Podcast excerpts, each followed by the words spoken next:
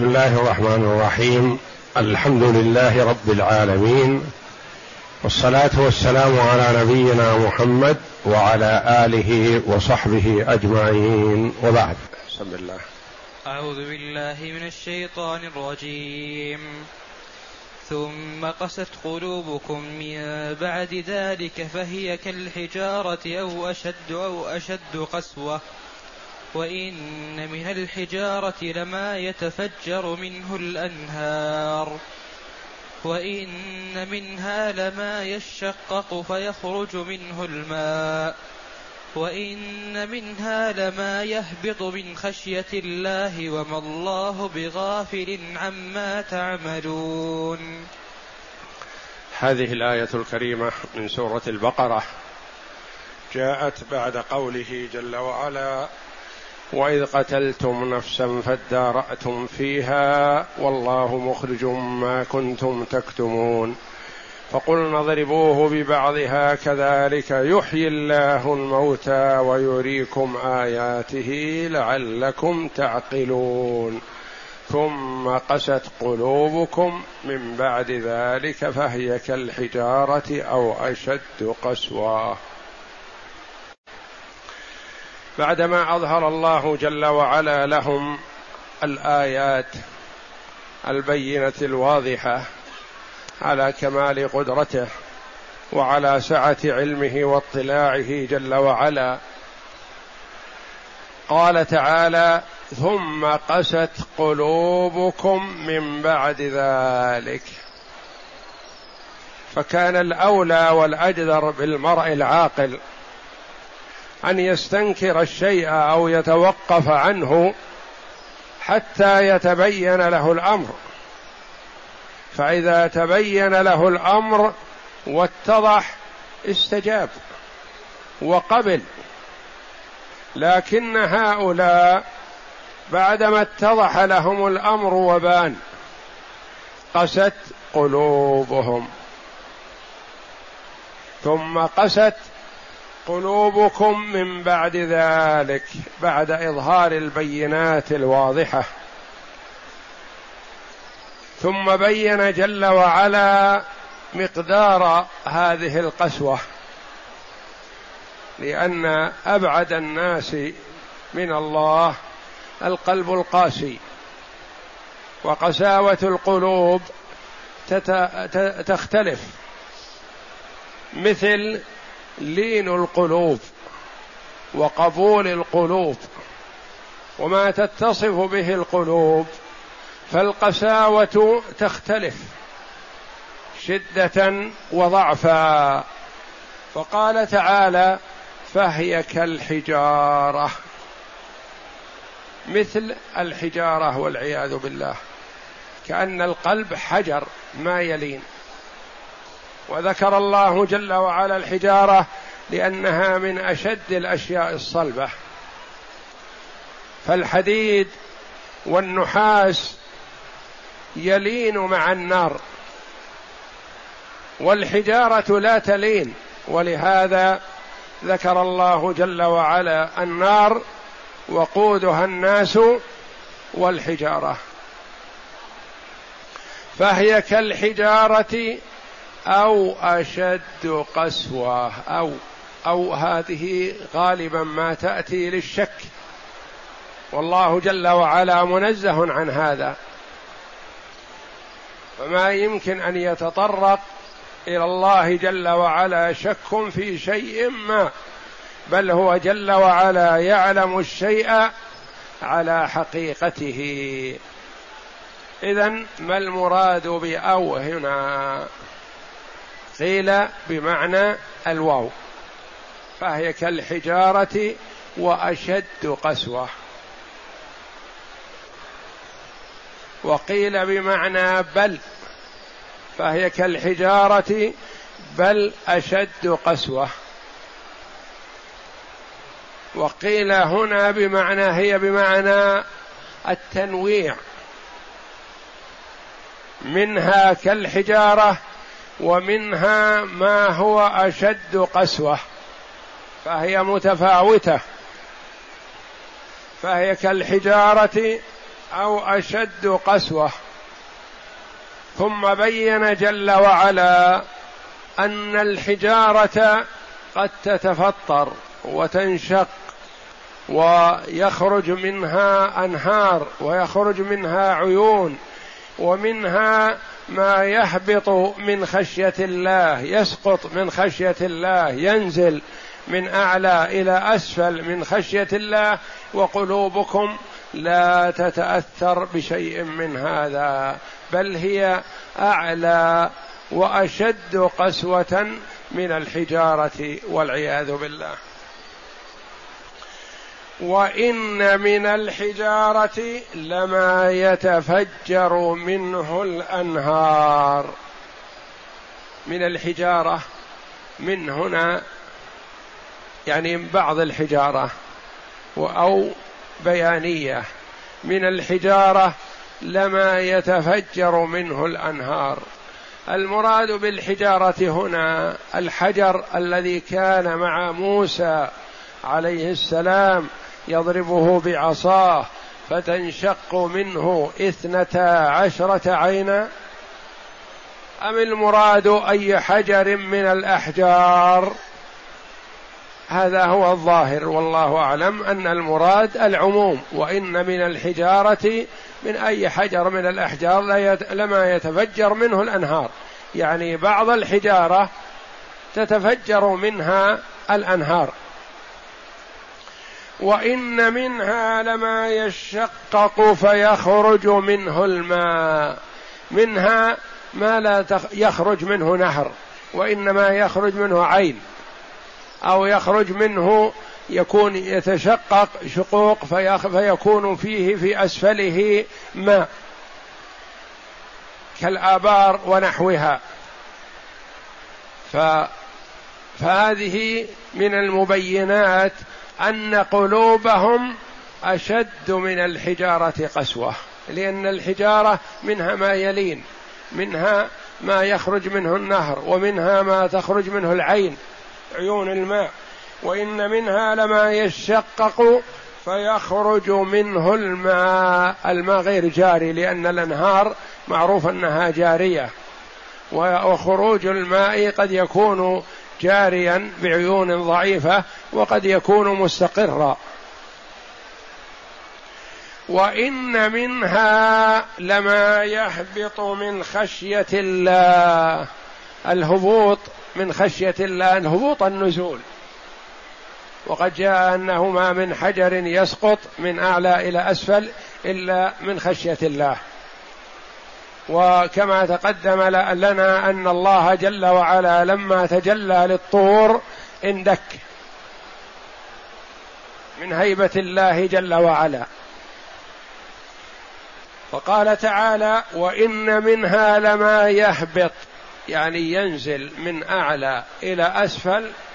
من خشيه الله جل وعلا والله جل وعلا على كل شيء قدير جاعل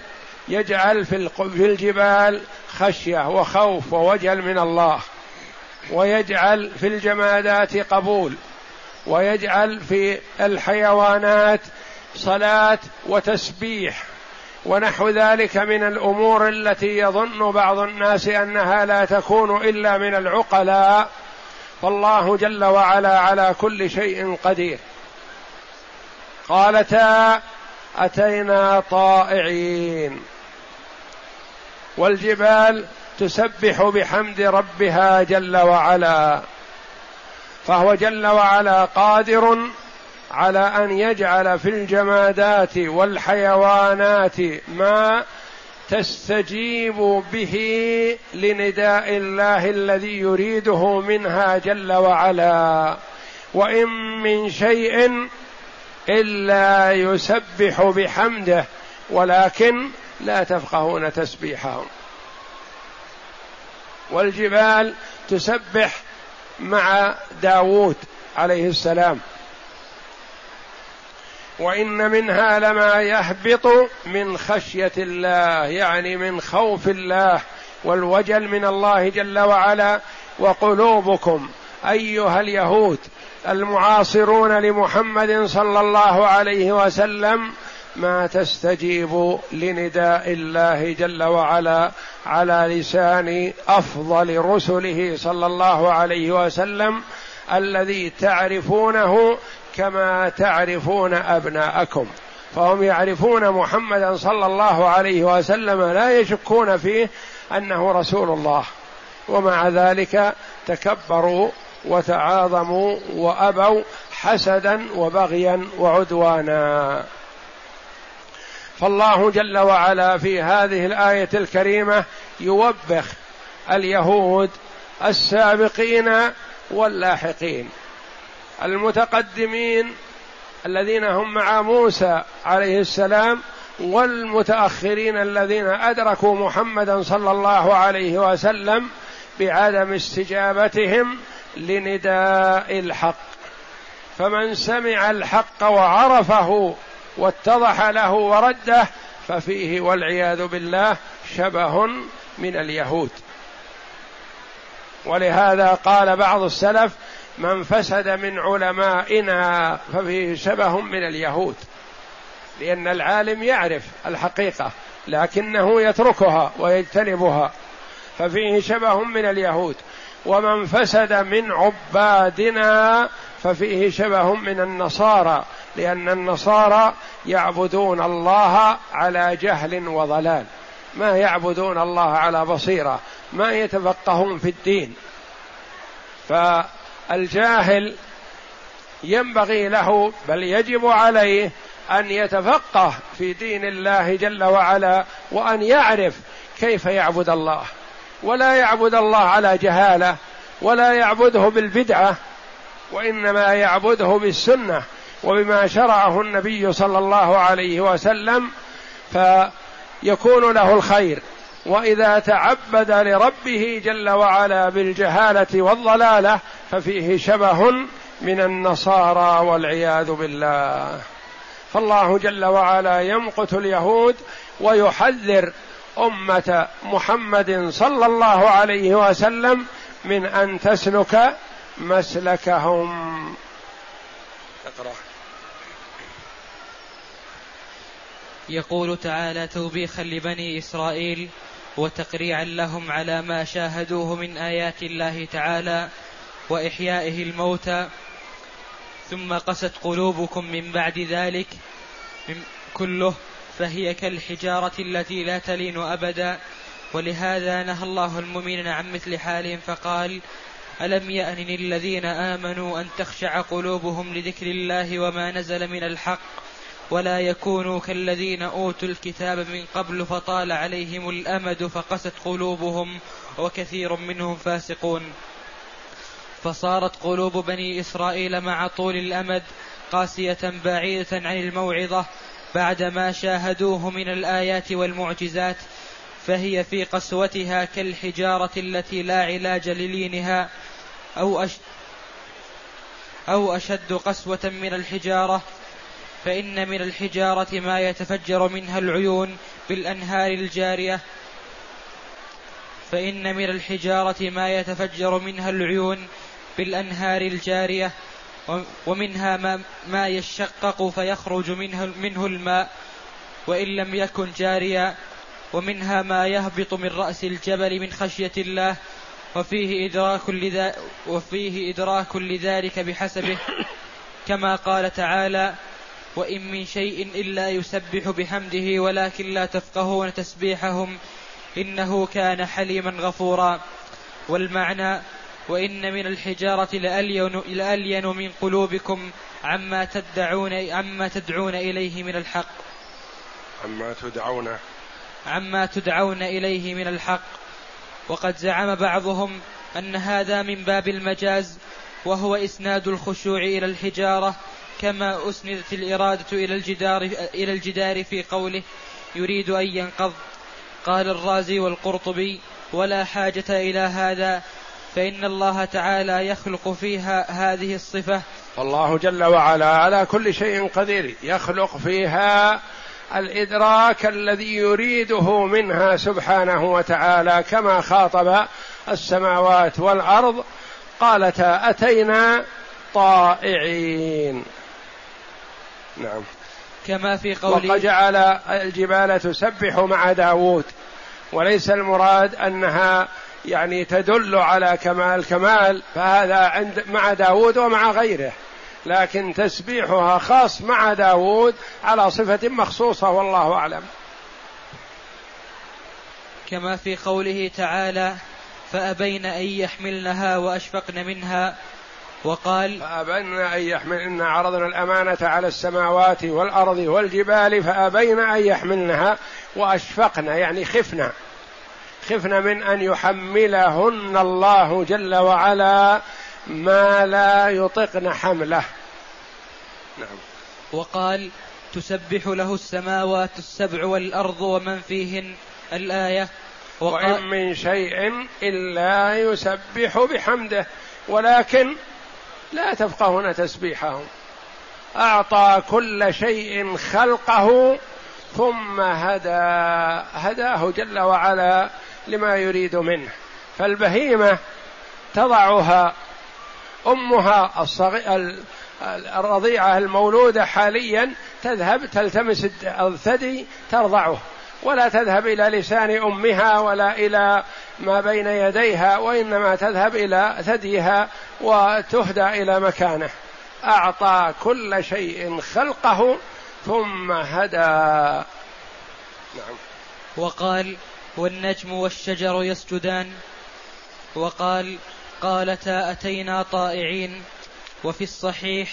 هذا جبل يحبنا ونحبه النبي صلى الله عليه وسلم يقول عن جبل احد جبل يحبنا ونحبه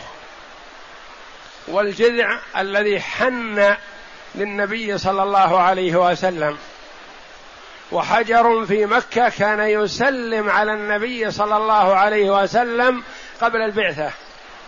اذا مر به النبي صلى الله عليه وسلم يسلم عليه حجر وهكذا يعني الله جل وعلا على كل شيء قدير تكلم الجبال وفي في آخر الزمان حتى إن الشجر والحجر لا يقول تعال يا مسلم هذا وراء يهودي فاقتله حينما يؤيد الله جل وعلا المسلمين على اليهود يكون بينهم قتال عظيم ف حتى الشجر والحجر ينادي ويقول تعال يا مسلم هذا يهودي وراي فاقتله إلا شجر ال الغر اللي هو شجر اليهود نعم وكحنين الجذع المتواتر خبره وفي صحيح مسلم إني لأعرف حجرا بمكة كان يسلم علي قبل أن أبعث إني لأعرفه الآن وفي صفة الحجر الأسود أنه يشهد لمن استلم بحق يوم القيامة وغير جاء في الحديث أن الحجر الأسود يشهد لمن استلمه وقبله بحق ما ليس لكل من استلم لأنه قد يستلمه من لا يستحق الشهادة له لأنه يناقض عمله فما يكون يستحق ان يشهد له الحجر الاسود من استلمه بحق يعني بالاسلام والايمان يشهد له الحجر الاسود يوم القيامه تنبيه اختلف علماء العربيه في معنى قوله تعالى في معنى قوله في معنى قوله تعالى فهي كالحجاره او اشد قسوه بعد الاجماع على استحاله كونها للشك فق فقال بعضهم هذا استحال يعني مستحيل أن تكون للشك للحجارة أو أشد يعني لا يدرى هل هذا أو هذا هذا مستحيل لأن الله جل وعلا لا ينسب له الشك أبدا فهو يعلم الأمور على حقيقتها قبل وجودها نعم. فقال بعضهم أو هنا بمعنى الواو تقديره فهي كالحجارة وأشد قسوة وهي كالحجارة وأشد قسوة من الحجارة ولها ولهذا نظائر في القرآن كقوله تعالى ولا تطع منهم آثما أو كفورا وقوله آثما أو كفورا يعني لا تعطع آثم وكفور الواو بمعنى الواو هنا نعم. وقوله عذرا أو نذرا عذرا ونذرا بمعنى الواو يعني واو نعم. وكما قال جرير بن عطية نال الخلافة أو كانت له قدرا وكانت له قدرا نال الخلافة وكانت له قدرا يعني مقدرة من الله جل وعلا نعم كما أتى ربه موسى على قدر قال ابن جرير يعني نال الخلافة وكانت له قدرا